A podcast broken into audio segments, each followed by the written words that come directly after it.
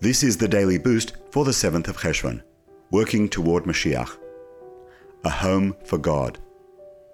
When God created the world, he desired that he have a home in the lower worlds just like he has a home in the upper worlds.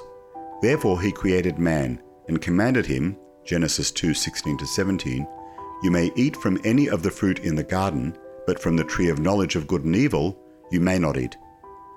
Mashiach must come through our efforts. If God would simply descend from on high, he would never have his home on earth. He would simply transform earth into heaven. Only we can make earth a home for God.